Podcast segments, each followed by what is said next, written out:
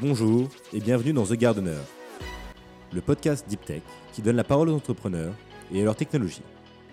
Je suis Adrien Mauduit, analyste chez Carotte Capital, fonds d'investissement early stage dans l'innovation. Aujourd'hui, nous sommes heureux d'accueillir Maurice Lubetzki, CEO et cofondateur d'Epilab, une startup qui développe un device médical pour démocratiser le dépistage de la tuberculose dans le monde. Bonjour Maurice.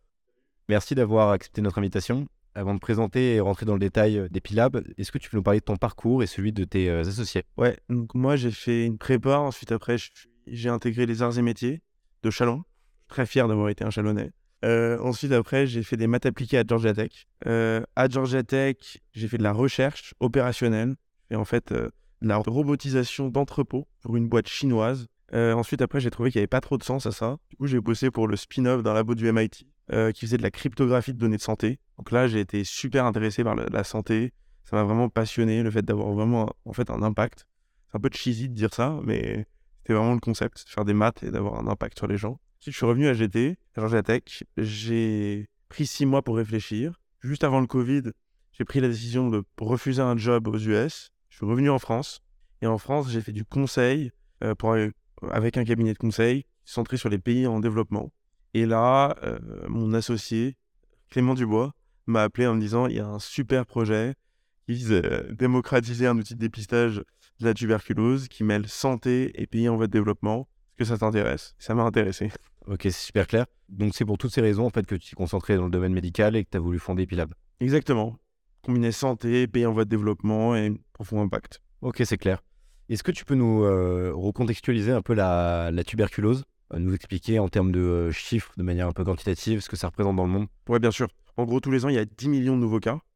Il y en a 4,2 millions qui sont non détectés à cause d'un manque de solutions technologiques visant à dépister les populations qui n'ont pas les ressources pour être dépistées. Quand je parle de ressources, je parle d'infrastructures et de ressources humaines, et donc de moyens. Et sur ces 10 millions de nouveaux cas que tu as tous les ans, il y en a entre 1,3 et 1,6 millions tous les ans qui décèdent. Ok, donc c'est énorme. Et c'est quoi les solutions aujourd'hui qu'on utilise dans les pays émergents ou même pays développés aussi ? En fait, partout, tu as 3 différentes typologies de tests. La PCR, que tout le monde connaît aujourd'hui, qui est extrêmement chère, enfin, qui a un coût d'entrée plutôt important, surtout pour les pays en voie de développement. La microscopie, qui consiste à récolter un échantillon d'expectoration, tout comme pour la PCR d'ailleurs. Ok, ça c'est l'infrastructure ? Ouais, non, ça c'est pas l'infrastructure. Ça c'est, en gros, la microscopie, c'est on récolte un échantillon. Et il y a un biologiste qui regarde par-dessus un microscope, une lamelle. Mais c'est opérateur dépendant, ça ne marche pas bien. Et ensuite, tu as une solution à partir de radiographie qui a des gros problèmes parce qu'en fait, elle est très peu spécifique. Ok. Donc, très difficile de faire du screening avec une solution de radiographie. Et elle coûte très cher à l'entrée parce qu'un outil de radiographie, c'est un gros coût. En gros, les gros pains, c'est que ça nécessite des infrastructures, c'est très cher. Et les performances, en fait, associées à toutes ces solutions, ne sont pas du tout adaptées aux populations qui sont décentralisées. Ok, super clair. Donc, pour l'ensemble de ces raisons, tu as décidé de développer un kit de dépistage portable. Peux tu nous parler un peu de la genèse du projet, comment l'équipe s'est structurée, comment vous êtes rencontrés? Ouais, donc en fait, Clément Dubois, mon associé qui est centralien, il avait un projet de fin d'études. Okay. Il bossait, en fait, sur la reprise de propriété intellectuelle française. Et il est tombé sur cette technologie de dépistage de la tuberculose qui était en fait transférée par la SATT Science, donc la Société d'accélération et de transfert de technologie Science, qui est basée à Dijon. En fait, la techno, elle a été développée par Elodie Barbier et Muriel Rochelet, qui sont 2 chercheuses, une en électrochimie et une en microbiologie. Ce qui est intéressant, c'est qu'Elodie Barbier, elle a complètement changé de vie. Avant, elle était vétérinaire. Et elle a décidé de faire une thèse à 40 ans. Et c'est de cette thèse, en fait, avec Elodie Barbier, avec qui elle travaillait à l'Université de Bourgogne et l'INRAE, qu'on en est venu la technologie sur laquelle on bosse. Et c'est comme ça qu'on a rencontré nos 2 associés, Elodie Barbier et Muriel Rochelet. Au début, c'était des calls. Clément et moi, on tâtonnait. Finalement, on a décidé de monter la boîte, évidemment en accord avec elle. Et elle, vu que leur enjeu était un peu similaire au nôtre, c'est-à-dire valoriser la propriété intellectuelle française et d'en faire un produit avec un impact, et pas la garder dans un placard, ce qui est quelque chose pour lequel on se bat, en fait, quand même chez nous. Parce que nous, en fait, on est un peu un exemple d'une technologie qui sort en fait d'un laboratoire et qui devient quelque chose de concret sur le terrain avec la mutualisation entre des chercheurs et des ingénieurs qui sortent d'école. Donc ça, c'est le noyau dur de la boîte. Et ensuite, après, juste avant notre première levée de fonds d'1 million d'euros, on a recruté nos premiers ingénieurs qui ont fait des premiers petits prototypes et qui ont généré nos premières données. On s'est associé avec le Centre National de Référence des Mycobactéries de l'hôpital Bichat. Et la boîte a germé, hein, et aujourd'hui, on est 16. Ok, donc vous êtes 16 dans la boîte, vous avez pas mal grandi. Est-ce que tu peux nous expliquer ce qu'est une SATT et comment ça fonctionne ? Ouais, donc en gros, une SATT, c'est une société d'accélération et de transfert de technologie. Globalement, comment ça marche ? En fait, une SATT, elle est implantée dans un pôle technologique régional qui est administré par de nombreuses universités et écoles potentiellement. Ces universités et écoles sont actionnaires de la SATT et donnent mandat à la SATT d'exploiter les technologies, donc en gros de les maturer, qui sont issues de ces universités, et ensuite de transférer ces technologies à des porteurs de projets. Okay. Ces porteurs de projets, ils peuvent avoir deux typologies. Soit c'est des entrepreneurs, comme Clément et moi, soit c'est des industriels. Si c'est un industriel, globalement, ce qui se passe, c'est que la technologie, elle est maturée par la SATT, et ensuite après, elle est rachetée, et l'industriel en fait un peu ce qu'il veut. Là où c'est intéressant, c'est que si c'est des entrepreneurs, si c'est des porteurs de projets, là, en fait, ce qui se passe, c'est que la technologie, elle est maturée et la SATT rentre un petit peu en collaboration, en association avec les porteurs de projets. Nous, ce qui est intéressant avec le modèle qui s'est produit avec Epilab, c'est qu'en fait, la SATT est devenue actionnaire de notre société. Ok. C'est comme ça qu'on a repris, en fait, la technologie. Et à partir de ça, en fait, on a utilisé tout le background de la SATT, de veille technologique, de compréhension, en fait, des marchés associés à la tuberculose, des dynamiques de R&D aussi associées à notre technologie, parce qu'on avait toute la dynamique de maturation de la technologie avec la SATT derrière. Donc en fait, on a pu avoir un regard vraiment horizontal sur les possibilités d'évolution de la technologie grâce à cette collaboration avec la SATT. Et en fait, les SATT, leur travail, c'est transférer ces technologies. Et aujourd'hui, il y a un nombre de brevets qui sont à reprendre et qui ne sont pas repris et qui sont dans les placards de la grande bibliothèque de la propriété intellectuelle française. Et vraiment, j'enjoins tout ingénieur et même toute personne qui a envie de se lancer dans un projet entrepreneurial d'aller regarder, d'aller chercher, parce que c'est complètement disponible sur Internet. Et il y a de nombreux projets et technologies absolument sublimes qui peuvent avoir un impact énorme et qui sont fascinants. Ok, est-ce que tu peux expliquer pourquoi Elodie et Muriel sont passées par une SATT et n'ont pas elles-mêmes commercialisé la technologie ? Je pense que ce n'est pas leur job, en fait. Elles font de la recherche, elles génèrent des données qui potentiellement sont adaptées à un marché et elles n'ont pas la volonté d'aller déployer quelque chose sur le terrain. Okay. Elles ont la volonté de cristalliser quelque chose qui résonne avec un marché. Nous, on leur donne le son de cloche et elles nous envoient les signaux des cloches quand il faut modifier le son de cloche globalement. Ok, est-ce que tu peux nous en dire un peu plus sur la solution ? Ouais, bien sûr. En gros, tu as 3 étapes. D'abord, on récolte un échantillon d'expectoration. Donc, globalement, en fait, il faut bien que tu traques les poumons pour produire un échantillon d'expectoration. Si tu as des symptômes qui sont associés à la tuberculose et donc on te suspecte d'avoir la tuberculose, tu vas en produire un. Pas de panique. Ensuite, on te le met dans un tube. On te met dans un tube à essai, on agite. Il y a une réaction qui permet de fluidifier, de décontaminer ton échantillon. Un peu comme ce qu'on faisait pour le Covid, on récoltait un écouvillon nasal. Ensuite, après, tu mets ça dans notre cartouche. En gros, tu le plugs mécaniquement. Okay. Automatiquement, tu as une concentration globalement de ce qu'on veut détecter qui se réalise. Tu as environ une heure et demie d'incubation en fonction de l'environnement. Et à l'issue de ça, tu as une détection instantanée avec ton smartphone ou un petit device de si oui ou non il y a présence de tuberculose chez le patient. Comment ça fonctionne de manière un peu plus concrète ? Ouais, bah ça, c'est notre secret sauce. Donc, il y a certains trucs que je peux te dire, il y a d'autres que je peux pas trop te dire. Mais en gros, notre savoir-faire, c'est la fluidification et la décontamination du crachat qui rentre en fait dans une puce microfluidique. Donc ça, c'est un outil hardware qu'on appelle en anglais un lab on a chip. En gros, c'est une sorte de petite carte de crédit, sauf que sur la puce, au lieu qu'il y ait des transistors qui se parlent entre eux, bah nous, c'est des petits réservoirs avec des échantillons d'expectoration, donc en fait ton fluide ou le fluide du patient qui se parlent un peu entre eux avec différentes réactions. Et en fait, ce qui se passe, c'est que nous, on a développé une chimie qui va être spécifique de la tuberculose et qui va être détectable par électrochimie. En gros, ce qu'on a développé, c'est le glucomètre des diabétiques, mais pour la tuberculose. Ok, c'est clair. Et c'est quoi les taux de fiabilité que vous arrivez à obtenir aujourd'hui sur votre produit?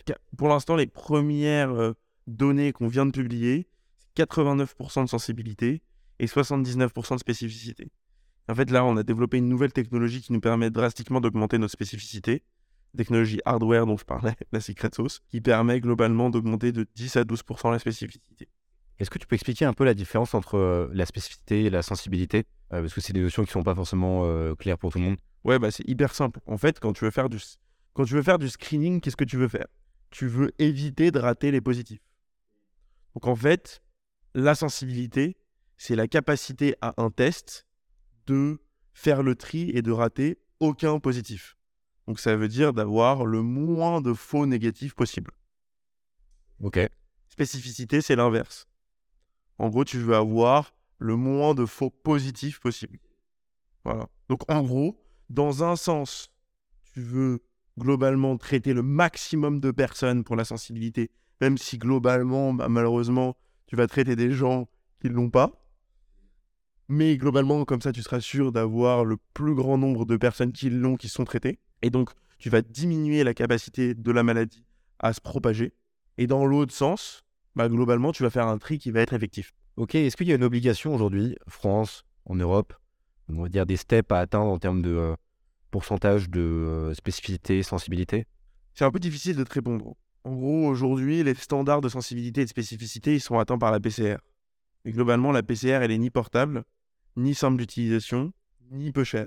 Donc en fait, les nouveaux standards, ils sont à discrétion de l'OMS.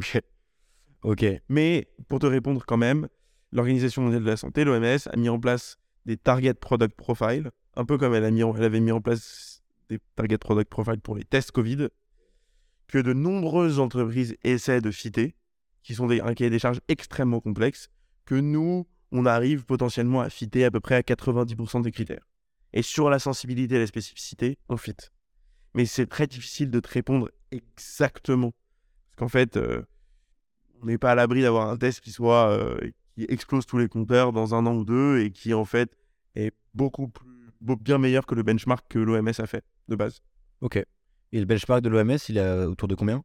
Bah, l'OMS, pour un test portable aujourd'hui, elle veut une spécificité à 80% et une sensibilité à 90%. Globalement, nous... Vous êtes plutôt dans les clous, voire un peu au-dessus. Ouais, c'est ça. On est dans le délire. Merci Maurice, c'est clair. Est-ce qu'on peut s'intéresser un peu à l'avenir maintenant ? Quelles sont un peu les prochaines étapes pour Epilab ? Ouais, bien sûr. Donc là, en gros, on a un premier jalon qui a été réalisé, on a un prototype, on a une team de R&D qui a matérialisé ce prototype. Maintenant, il faut que ce prototype il devienne industrialisable et il faut qu'on optimise une dernière fois notre technologie pour améliorer cette spécificité dont j'ai parlé préalablement. On va faire une première étude clinique. En gros, on s'associe avec l'Institut Pasteur du Cameroun et le Programme national de lutte contre la tuberculose camerounais, qui s'inscrit en fait dans toute la lutte contre la tuberculose de l'Afrique de l'Ouest, où on va faire nos premières études cliniques. À l'issue de ces premières études cliniques, on va avoir des données, si elles sont concluantes et qu'on valide le bénéfice médico-économique et les performances analytiques de la technologie. On va faire une plus grosse étude, qu'on appelle une étude multicentrique. Globalement, c'est une étude qu'on fait sur 5 à 7 pays. Ensuite, on a un marquage OMSien. Puis ensuite, après, on commence à vendre. Globalement, on commencerait à vendre d'ici 2026. Et entre tout ça, bien évidemment, il y a le marquage CE. Et le marquage FDA potentiellement. Ok, aujourd'hui, vous êtes accompagné ou vous avancez tout seul ? Non, on est accompagné. Par qui ? Par une boîte qui s'appelle ISOCAP Consulting. J'avais cru voir aussi qu'il y avait la Bill Gates Foundation. Ouais, on est en relation avec eux. On n'est pas de manière officielle accompagné avec eux. Ça se matérialise comment en fait cet accompagnement ? En fait, on n'a pas que la Gates. On a de nombreuses personnes avec qui on échange. La Foundation for Innovative New Diagnostics, Find, Unitaid, l'OMS, comme tu l'as dit, la Gates. On a échangé aussi avec Médecins Sans Frontières. Il y a de nombreuses institutions qui nous ont signé une lettre d'intérêt. Okay. On n'a pas des partenariats globalement effectifs. Mais en gros, l'idée, c'est qu'on fait des allers-retours avec ces institutions qui comprennent en fait le besoin terrain. Et on essaie d'optimiser en fait le produit pour qu'il soit en phase avec ce dont on a besoin. Quoi. Il y a eux, ça c'est des grandes instances internationales. Donc ça c'est plus stratégique. Ensuite, après, il y a un truc plus terrain. En fait, on est en relation avec de nombreuses ONG, des programmes nationaux de lutte contre la tuberculose, donc des gouvernements, en fait, en soi. Et c'est pareil, en fait. Là, on leur demande qu'est-ce qu'eux ressentent sur le terrain. Comme ça, on a les deux bouts. On a un bout stratégique qui est un petit peu stratosphérique, celui que je viens de décrire avec les fondations et tout.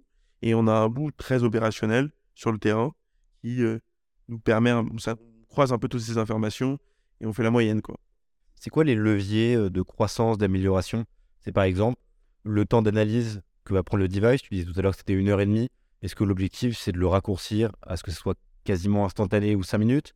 Tu parlais de sensibilité, par exemple. Est-ce que l'objectif, c'est d'atteindre les 99% ? Les leviers d'amélioration, c'est sur la spécificité, comme je l'ai dit, et sur le temps. Tu as raison. On est capable de diminuer le temps.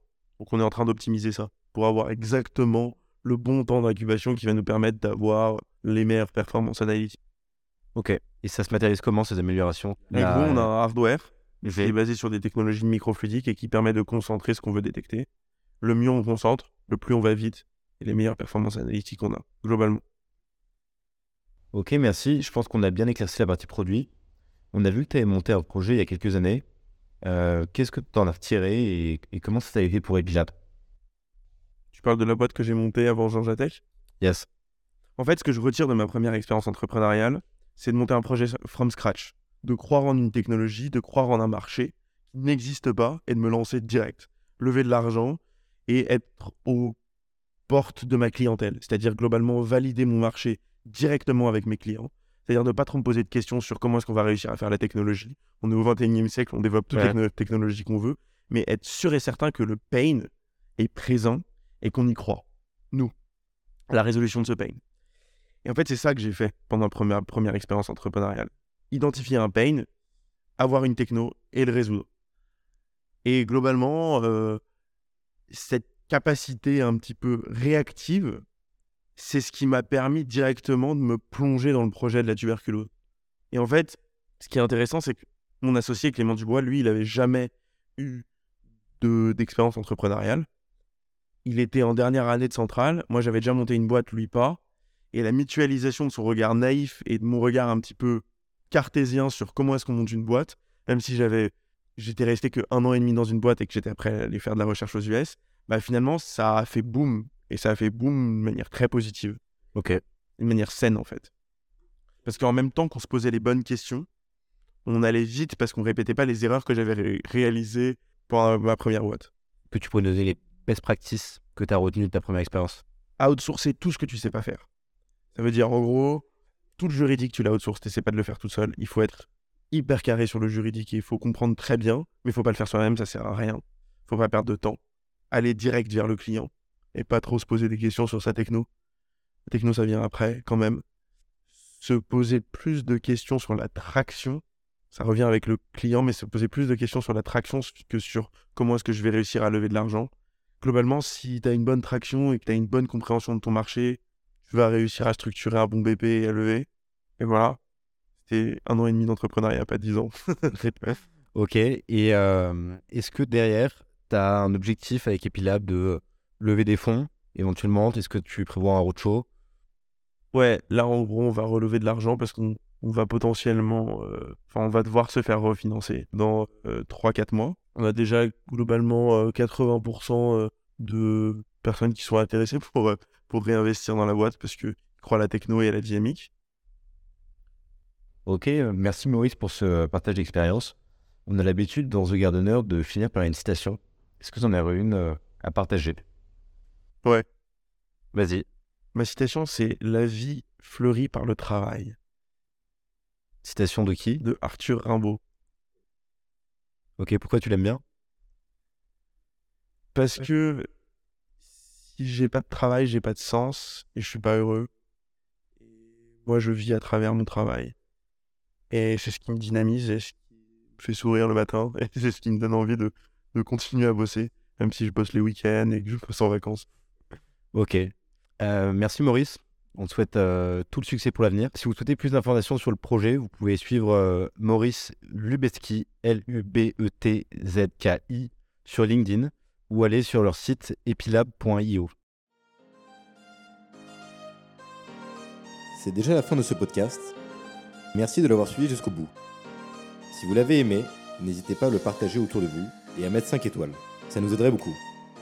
Si vous êtes entrepreneur, vous pouvez aller sur notre site internet carotte.capital ou nous contacter par email à contact@carotte.capital. À bientôt.